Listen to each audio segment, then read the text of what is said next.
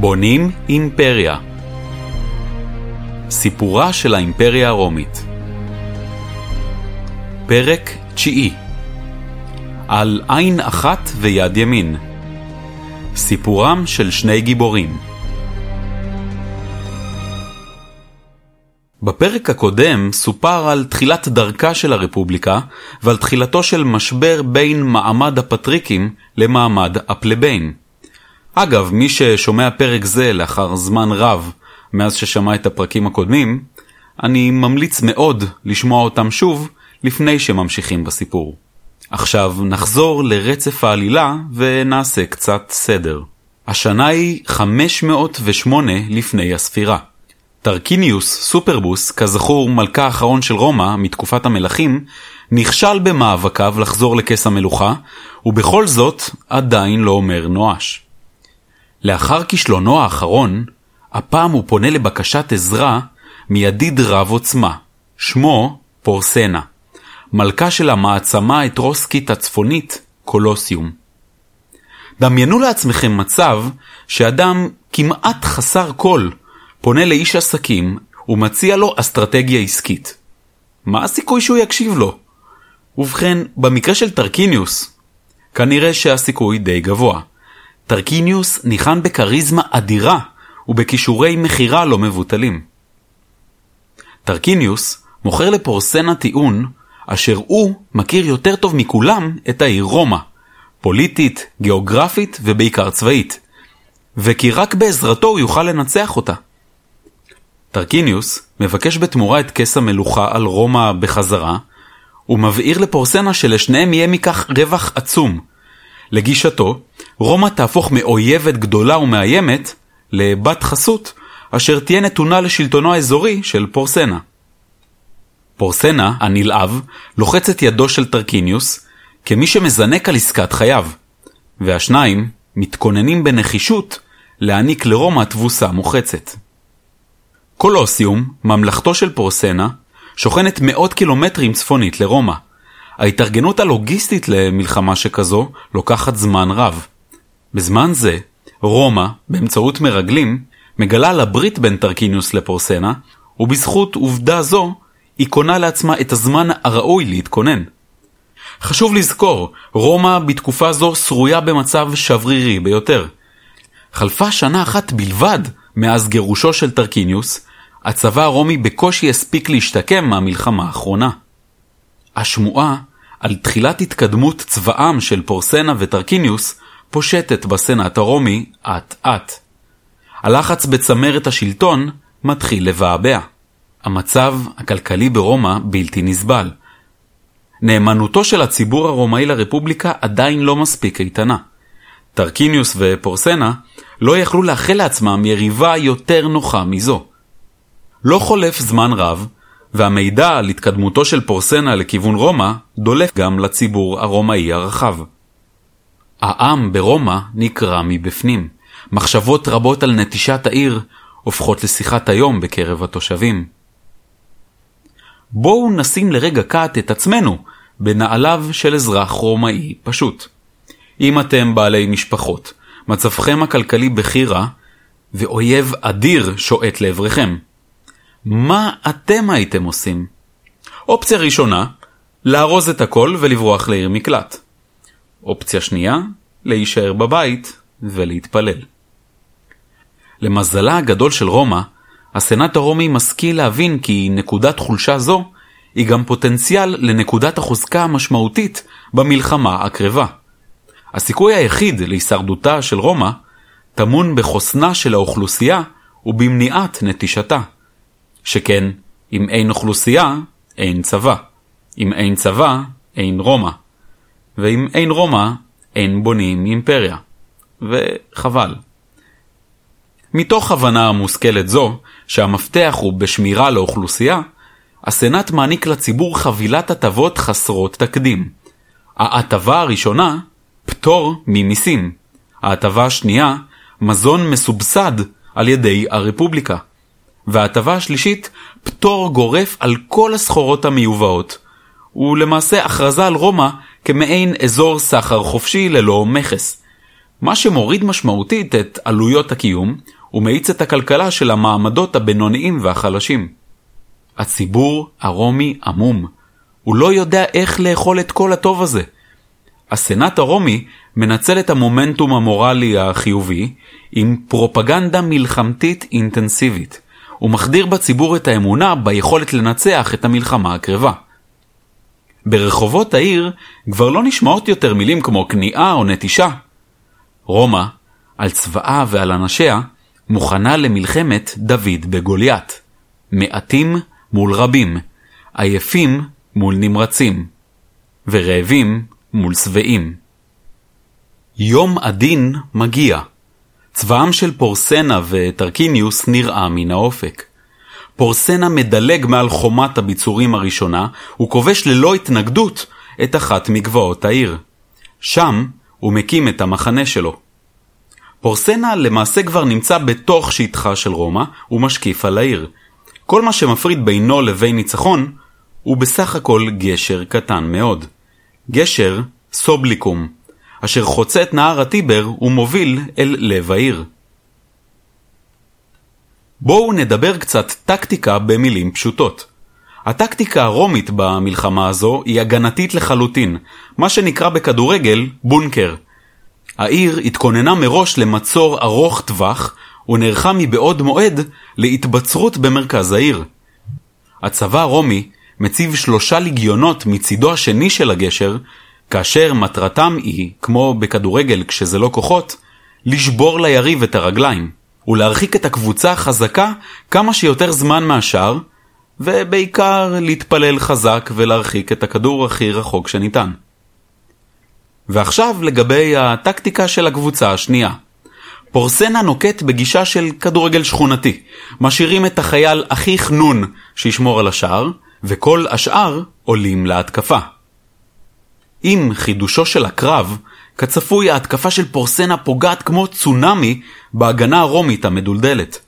האתרוסקים פשוט שוטפים את הלגיונות הרומאים ומגיעים לפתחו של הגשר הקטנטן. הדקה היא הדקה ה-90, ולרומא לא נשארו שחקנים על המגרש, פרט לשוער ולשני בלמים. שלושת החיילים האחרונים נסים על נפשם במעלה הגשר, ובאופן לא צפוי נעצרים במרכזו. הם מפסיקים להימלט, ומסתובבים כלפי הצבא הגדול והמאיים של פורסנה, אשר שועט לעברם. השלושה משאירים מבט בעיניים לאויב, ומביטים לרגע קט לאחור, אל חבריהם שנמצאים בצד הדרומי של הגשר, ונותנים להם את האות. הגשר מתחיל לעלות באש. תדמיינו לעצמכם את הסיטואציה. גשר אשר שועטים לעברו אלפי אתרוסקים עם טירוף, רואים מולם מחזה בלתי נתפס. הגשר מצידו הרחוק מתחיל להישרף, ומה שמפריד בינם לבין הלהבות זה שלושה חיילים רומים אשר דעתם נטרפה עליהם. למזלם של הרומאים, הגשר יחסית צר, מה שמגביל מאוד את כמות האנשים אשר יכולים לעלות עליו בו זמנית. אני חוזר למטאפורה של הכדורגל. הדקה היא דקה 94. השופט עם המשרוקית בפה. זמן הפציעות הולך להיגמר. שניים, מתוך שלושת המטורפים, מאבדים עשתונות וקופצים מהגשר למים ברגע האחרון, לפני שהגל האתרוסקי סוגר עליהם מצד אחד, והלהבות מאיימות עליהם מהצד השני. על הגשר עכשיו נותר חייל רומאי בודד. ואם לא די בכך שהוא אחד נגד רבים, חסר לו איבר אחד. איבר חיוני מאוד, יש לומר. שמו של החייל היה אורטיוס קוקלס, וקוקלס משמעותו חסר עין. אורטיוס קוקלס נאבק בנחיל הצר והמרוכז של האתרוסקים שרוצים להספיק ולחצות את הגשר לפני שיתמוטט. אין לו מה להפסיד והוא נלחם עד הרגע האחרון. שנייה לפני שהוא נרמס על ידי האויב, הגשר מתרסק. אורטיוס נופל לנהר יחד עם חיילי אויב רבים, וקונה לרומא עוד מספר חודשים לחיות. על פי האגדה אגב, הוא שורד את הנפילה ומצליח לסחוט חזרה לגדה הרומית. האתרוסקים נותרים עמומים ונאלצים לחזור למחנה להיערכות מחדש. שריקת הסיום של המשחק מהדהדת בין גבעות רומא. רומא מחלצת בנס תיקו רב שערים בזכותו של חייל אמיץ אחד. אורטיוס קוקלס נכנס לפנתיאון הרומי כאחד מהגיבורים המיתולוגיים הראשונים בהיסטוריה של רומא.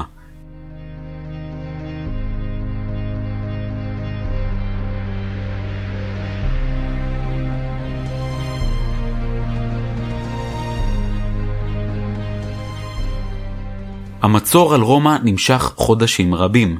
פורסנה לא מצליח להתיש את העיר. רומא נכנסת למצוקת אספקה קשה מאוד, אך לא חושפת את מצבה הקריטי לידיעת האויב. יום אחד ניגש אדם צעיר ואמיץ מאוד לסנאט הרומי עם רעיון פשוט אך יומרני. שמו של הבחור הוא גאיוס מוקיוס. גאיוס לא ממש מצליח לעבור את שומרי הסף בכניסה לסנאט הרומי, אבל הוא אומר לשומרים שהוא יודע כיצד לנצח את פורסנה ולהציל את רומא. הסנאט מיואש ומוכן לשמוע הצעה מכל אחד. מוקיוס הצעיר מוצא את עצמו ניצב מול מאות חברי סנאט אצילים, נטולי תקווה ושבורי רוח. מוקיוס מציע כי הוא בעצמו יסתנן למחנה האויב ויתנקש בחייו של פורסנה. הוא טוען כי אם פורסנה ימות, ככל הנראה המצור יסתיים. הסנאט חסר אונים ומבין שכל רעיון שווה ניסיון. חברי הסנאט מבינים שהם למעשה שולחים את הצעיר למשימת התאבדות. אבל כאשר אין אף סיכוי לניצחון באופק, אין מה להפסיד ממהלך נואש של השנייה האחרונה, ממש כמו סצנת ספורט מסרט אמריקאי. גאיוס מוקיוס מקבל את הכדור, מסתנן מבעד להגנת היריב, מזהה הזדמנות, מזנק ו... פוגע! באדם הלא נכון. מוקיוס חסר המזל אומנם מתנקש, אבל לא בפורסנה, אלא באחד משומריו. הוא מיד נופל בשבי ופורסנה גוזר עליו עונש מוות בשרפה. מוקיוס, בעודו נאבק בשומרים, זועק לעבר פורסנה לעיני כל, אני אזרח רומא, ואני מוכן למות כפי שאני מוכן להרוג. מלבדי יש בדרך לכאן עוד 300 צעירים מחופשים עם מדים אתרוסקים, אשר יפקדו את המחנה הזה מדי יום, ולבסוף יגיעו גם אליך פורסנה. מוקיוס, תוך כדי דבריו, מניח את ידו הימנית בתוך לפיד בוער. מוקיוס משיר מבט לפורסנה, ולא נראה שמץ של כאב בעיניו. מוקיוס מכריז בקול, הגוף שלנו לא שווה כלום אל מול המטרה. פורסנה וצבאו נעמדים עמומים מול המחזה הבלתי נתפס. ההשפעה המורלית על צבאו של פורסנה עצומה. פחד מחלחל בין החיילים האתרוסקים, שמא קיימים בין הרומאים עוד גאיוסים מוקיוסים מטורפים שכאלה, אשר יכולים לזנק עליהם בכל רגע נתון. פורסנה ניגש אל מוקיוס שידו עדיין בתוך הלהבות, ואומר לו, עושה רושם שאתה מסב לעצמך יותר נזק וכאב ממה שאני מסוגל להסב לך. פורסנה משנה גישה ומצייד את מוקיוס באיגרת הממוענת לסנאט הרומי. ולהפתעת הכל, משחרר אותו לחופשי. באיגרת יש הצעה להפסקת אש ולכינון שיחות שלום. אז אם חוזרים שוב לאנלוגיית הניסיון ההירואי של השנייה האחרונה, מוקיוס בהחלט החטיא את הזריקה האחרונה, אבל תודו שהוא ניצח כמו גדול בזמן פציעות. גאיוס מוקיוס מתקבל חזרה ברומא כאליל, ומוסיפים לשמו את המילה סקבולה, אשר פירושה יד שמאל, על שמה של היד היחידה אשר נותרה לו. גאיוס מקבל כמענק על תרומתו אדמות מרעה סמוכות לנהר הטיבר, והאזור כולו אף נקרא על שמו. פורסנה מחליט שהיה לו די ועותר מהעם המטורף הזה שנקרא רומאים, הוא שולח לרומא שגריר מטעמו לניהול המשא ומתן על הסכם השלום, שם הוא מכתיב לרומא את התנאי הבא. ייחתם שלום רק אם טרקיניוס יקבל את כתר המלוכה בחזרה. הרומאים מסרבים. עדיף להם למות מאשר לחזור להנהגתו של טרקיניוס. הרומאים מצידם מגישים לפורסנה הצעה נגדית. כל האדמות האתרוסקיות, אשר נכבשו במלחמות האחרונות משכנותיה של רומא, יוחזרו להן. פורסנה מסכים, אבל בנוסף מבקש כופר תמורת גבעת הג'ניקולום הכבושה, שכן מדובר בגבעה אסטרטגית השולטת בעיר. הרומאים מסרו לפורסנה עירבון בדמות בני ערובה במשפחות אצולה בעיר, וגם משלחת של בתולות. הסכם השלום נחתם. על פי האגדה הרומית, אחת מבנות הערובה הרומיות, קלואליה, הצליחה לחמוק מפורסנה יחד עם מספר בתולות נוספות. פורסנה, לאחר שגילה זאת, תבע מרומא להסגירן בחזרה, ורומא עשתה זאת בלית ברירה. פורסנה זימן אליו את קלואליה אישית לאחר הסגרתה, וזו חששה מעונש מוות. אך במקום זאת, אמר לה כי בתמורה לאומץ ליבה, הוא נותן לה את האפשרות לשחרר חצי מבני הערובה הרומים. קלואליה בחרה בגברים הצעירים מתוך בני הערובה למען חיזוקה של רומא. עד כאן האגדה הנפלאה על מלחמתה של רומא בפורסנה, וכמו מעשיות רבות מתקופה מוקדמת זו של הרפובליקה, אין לדעת כמה אחוזים מהעלילה נכונים, ומה שנשאר לנו כחובבי היסטוריה, זה להיות גם חובבי פנטזיה וליהנות מהסיפור המקסים.